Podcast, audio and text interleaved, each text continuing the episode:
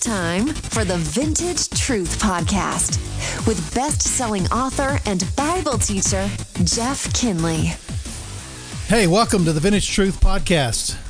You know, we're um we've been talking about a lot of different topics that relate to everyday life in the 120 or so podcasts that I've done so far.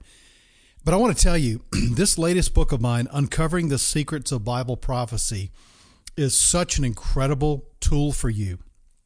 It doesn't matter if you uh, have studied Bible prophecy over and over again, or if you're just now dipping your toe in the water, this is an incredible resource for you to help you spot counterfeit truth, help you identify uh, fake news and false prophets, help you have biblical discernment in your life as it relates to the end times and what are the, all the views that are out there concerning the end times? And how are we supposed to even begin to know which one of them is most accurately reflected in the scriptures? How do you interpret bible prophecy? I take you through all of this and it's in a language you can understand. It's my personality. So you know it's going to be fun right? Uh, but but it does. It gets you deep in the scripture but keeps your feet on the ground in everyday life. And so i want you to pick up a copy of uncovering the secrets of bible prophecy go to Amazon right now and just click on that little order link and get your copy today. Okay. Hey, I want to talk about in the next few podcasts here, next few broadcasts, about a very important subject in our day and time.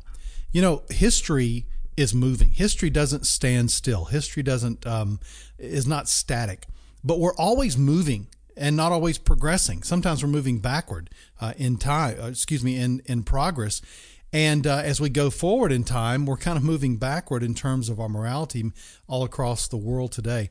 And I want to spend a, couple of podcasts uh, just to see how long this takes us to talk about this, talking about um, abortion and this very, very important subject. And, you know, I know that you're probably thinking, okay, great, he's just going to come out, just condemn abortion and move right along and that kind of thing. I want you to really listen to what I'm going to say over the next few podcasts about this subject because I'm going to approach it from a little bit of a different angle here. I'm going to tell the truth about it, going to talk about what God says, and maybe take you behind the curtain uh, in this world of abortion to show you some things uh, that perhaps you've never thought about, uh, that you've never seen, uh, some things from Scripture that maybe you haven't considered, some things historically, but also to be able to answer some of the most passionate arguments that the pro abortion crowd gives for why they justify doing this to their unborn children. I want to begin this way. In Psalm 106, verses 37 and 38, it says this It says, They even sacrificed their sons and their daughters to the demons and shed innocent blood, the blood of their sons and their daughters and they sacrificed to the idols of Canaan, and the land was polluted with the blood. That's Psalm 106, verses 37 and 38.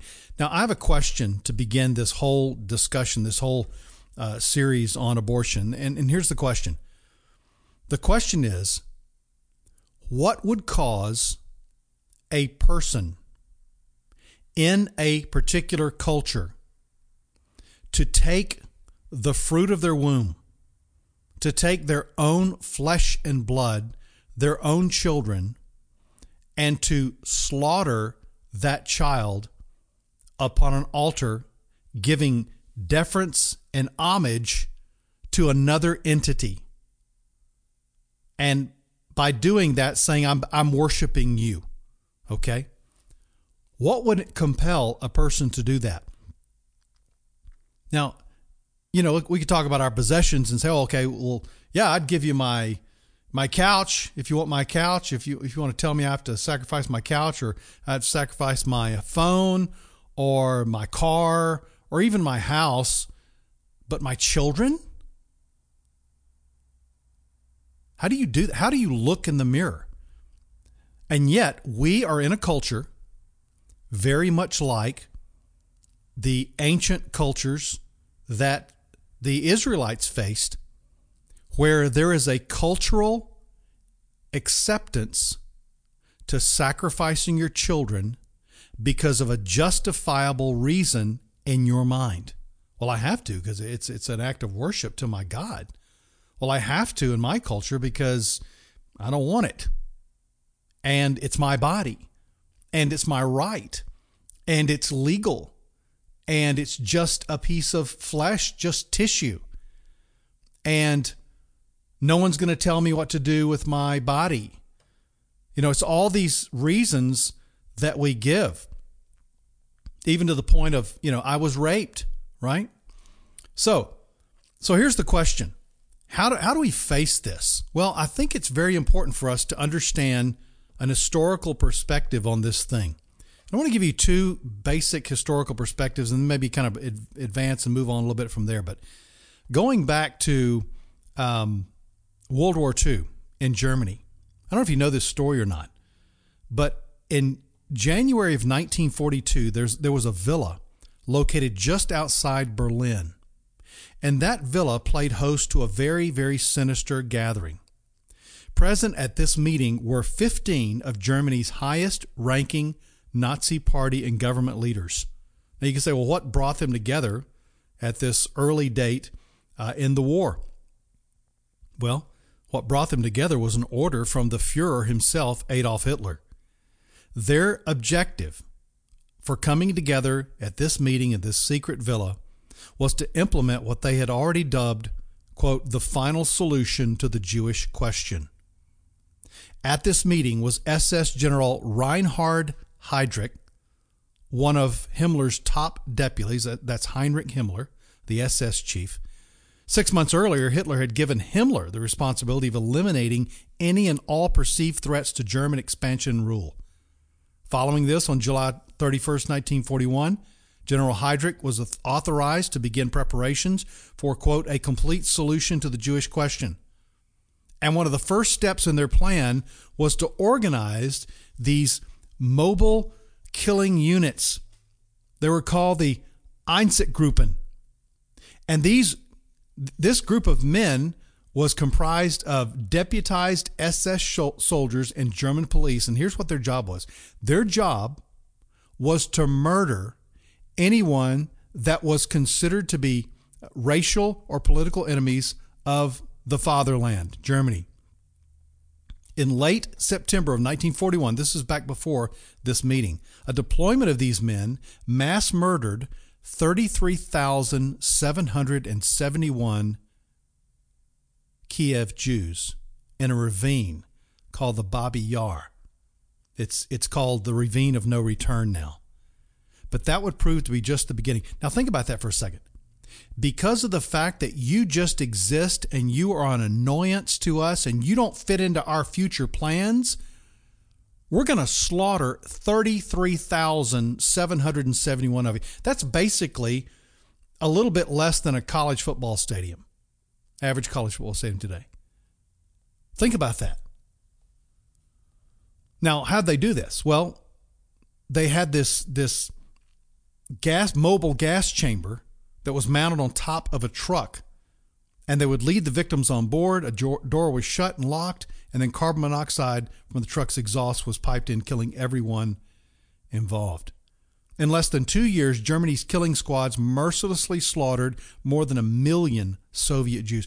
Do you have any idea what a million people looks like? A million. They murdered Soviet Jews, political partisans, gypsies, and disabled persons. These are these were throwaways. We don't need you. We don't want you. You don't fit into our plans for the future. But you see, there were so many of them they couldn't murder them fast enough. So they were forced to create these concentration camps or labor camps where they built these permanent centers to facilitate the murder of vast numbers of Jews. And by the world's end, by the war's end rather, in 1945, 6 million Jewish men, women and children had taken their last breaths inside those gas chambers that were disguised by the way as shower facilities. The deceptiveness of that. Others died at the hands of Nazi doctors, having been used as human guinea pigs in bizarre medical and scientific experiments. Hitler's persecution of Jews went from subtlety to savagery, creating a bloodbath across Europe and filling the air with the ashes of what was once Israel. Now, how any country, we look back on Nazi Germany, and is, could there be in, in our mind a concept of a more evil empire, a more evil nation than Nazi Germany? How could someone follow or tolerate such a demonic dictator or a demonic strategy? But hard economic times and pre war Germany set the stage for this Messiah like figure to emerge. Hitler had helped restore the economy and brought pride and patriotism back to the country. In other words, if we tell you how great you are, then it's not as bad that we get rid of these things that we don't want. How can a nation, any nation, allow for the unbridled slaughter of innocent people? And how can a government of anything less than barbarians issue edicts and pass laws to that effect. Today, three quarters of a century later, history, history in the world rightfully responds with disdain and disgust at the mere mention of the name Hitler. And because of its war atrocities, Nazi Germany became a permanent stain on humanity's record. And yet, are you ready for this? In a strange and sick twist of history, what Germany did to the Jews is being done in America, along with, ready for this, 96% of the world's countries. And it's not being do, done to Jews, it's being done to all people groups. It's being done to the unborn. The practice of abortion is the greatest human injustice in the world today. It is the ultimate devaluation of life by telling someone you don't even get to begin your life outside the womb. And in the course of just one generation, it has become America's national sin and shame. Yet, despite this, we continue applauding, funding, defending, and celebrating this heinous, grisly crime against humanity. Say, Jeff, how do you really feel about it? Now, a lot of people say this. They'll say, listen, abortion is, is a controversial issue, so you shouldn't talk about it. You know, it's, it's, it's such a hotly contested topic in, in this post Christian world in which we live. You, you Christians are not in charge anymore. You know, this isn't the, the Mayberry show. This isn't Andy Griffith. This isn't, you know, Ozzie and Harriet and, you know, Gilligan's Island and, and just kind of the good old America, you know, baseball and apple pie anymore. Hey, listen, we have people of all viewpoints that are here. And if we have a, a group of people uh, up to maybe half of the people in the United States that, that want to believe it's okay to slaughter your child, who, who do you think you are to tell us that we can't do that? So let's talk about it for just a second. Let's talk about where this whole idea of abortion came from. Why, why are we doing it? What effect has it had on our national conscience? Why are we, as a people group, as Americans, deaf and immune to the cries of the unborn? Why have we become immune to their pain? How does this unconscionable mass murder relate to Satan's hatred of God? Is there a connection there? How long can heaven even tolerate a country that allows such unthinkable horrors? And to me, it's another sure sign that we are living in the last days, that we have come this far down the rabbit hole of depravity that we still allow this to take place. Can anything be done about this? You know, there's been talk about reversing Roe v. Wade. Ah, I don't know that's going to happen. Or is it too late to turn the tide? I mean, have we irreversibly crossed a line here? What's God going to do to us as a nation who, out of mere inconvenience, slaughters their own young? Now, some some people see abortion as just a, a political issue. They well, it's a Democrat versus Republican thing. Officially, Republicans are for life, Democrats are for death and slaughter of the unborn. But sadly, the Democratic Party platform strongly and unequivocally supports Roe versus Wade, while Republicans, at least oppose government funding of abortion, though there have been many Republicans who have weakened their position on abortion in recent years. But some people think, well, abortion is just a way to secure votes one way or the other. Other people say, no, no, no. Abortion is not a political issue, it is a woman's rights issue, arguing that it's a constitutional matter. Think about that. That yeah, that that's it. That's what the framers of the Constitution had in mind when they wrote the, the, the right to, to life, liberty, and the pursuit of happiness. In the fine print, if you look in the fine print there, you'll see it says, and, and to kill your babies. Now, I don't think that's what they had in mind, but some people see it as a woman's right issue. And so the, they even argue under the 14th Amendment as, the, as their weapon of choice, by the way, the same amendment that granted citizenship to former slaves and equal protection under the law. They say abortion is, is a constitutional right to privacy issue for a woman.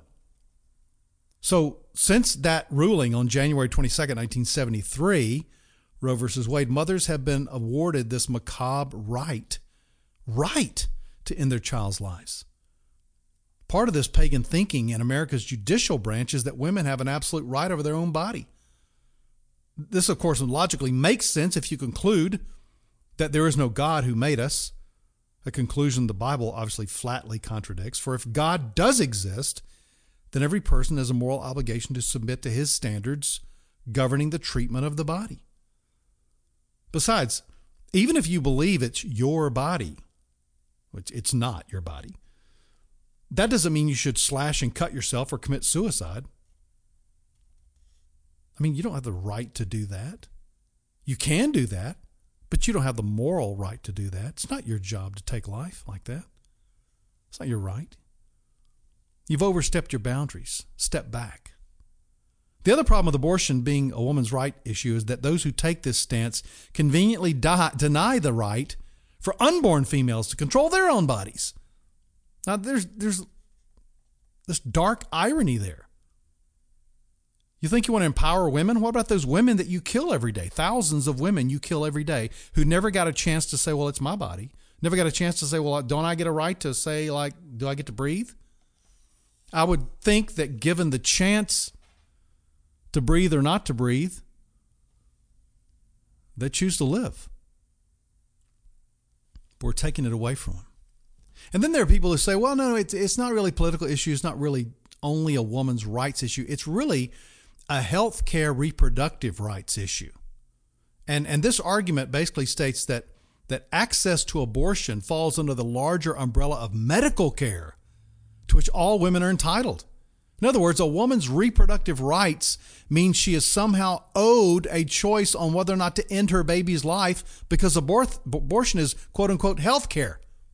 Just as much as going to get a virus treated, a sore throat, sprained ankle, or a tumorous growth. These reproductive rights entitle a woman to choose both the time and the execution method of their baby. But this argument falls on its face because while a woman's body is certainly affected by pregnancy, the body she actually ends up killing doesn't even belong to her. So if it's your body, how come you're not killing your body? If abortion was a decision only about a woman's body, then the woman would die in the procedure, which of course she doesn't. Instead, somebody else's body dies and is affected by abortion. Abortion kills the baby's body, the end, not the mother's body. The mother chooses death for the child and life for herself. And the child gets no choice on the issue, no opportunity to vote. Before breathing his or her first breath, he is robbed of any chance at life beyond the womb.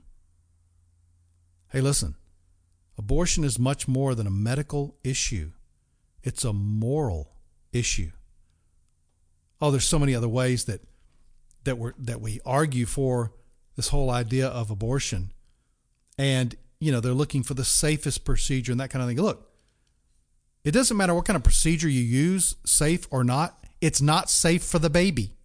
no procedure is safe for the baby. You know why? Because the baby ends up dying. That's why. So, safe abortions is an oxymoron because every time an abortion is performed, a baby dies. And yet we sanitize it by wearing lab coats and smiling and signing forms. Wow. Hey, this is just the beginning. We're going to talk more about this incredible topic of abortion. I'm going to arm you with some incredible ammunition on this topic and show you what God says and what logic says about this with the next Vintage Truth podcast. I'll talk to you then. Thanks for listening to the Vintage Truth Podcast. Please subscribe and share with a friend. For more about Jeff's ministry, go to jeffkinley.com.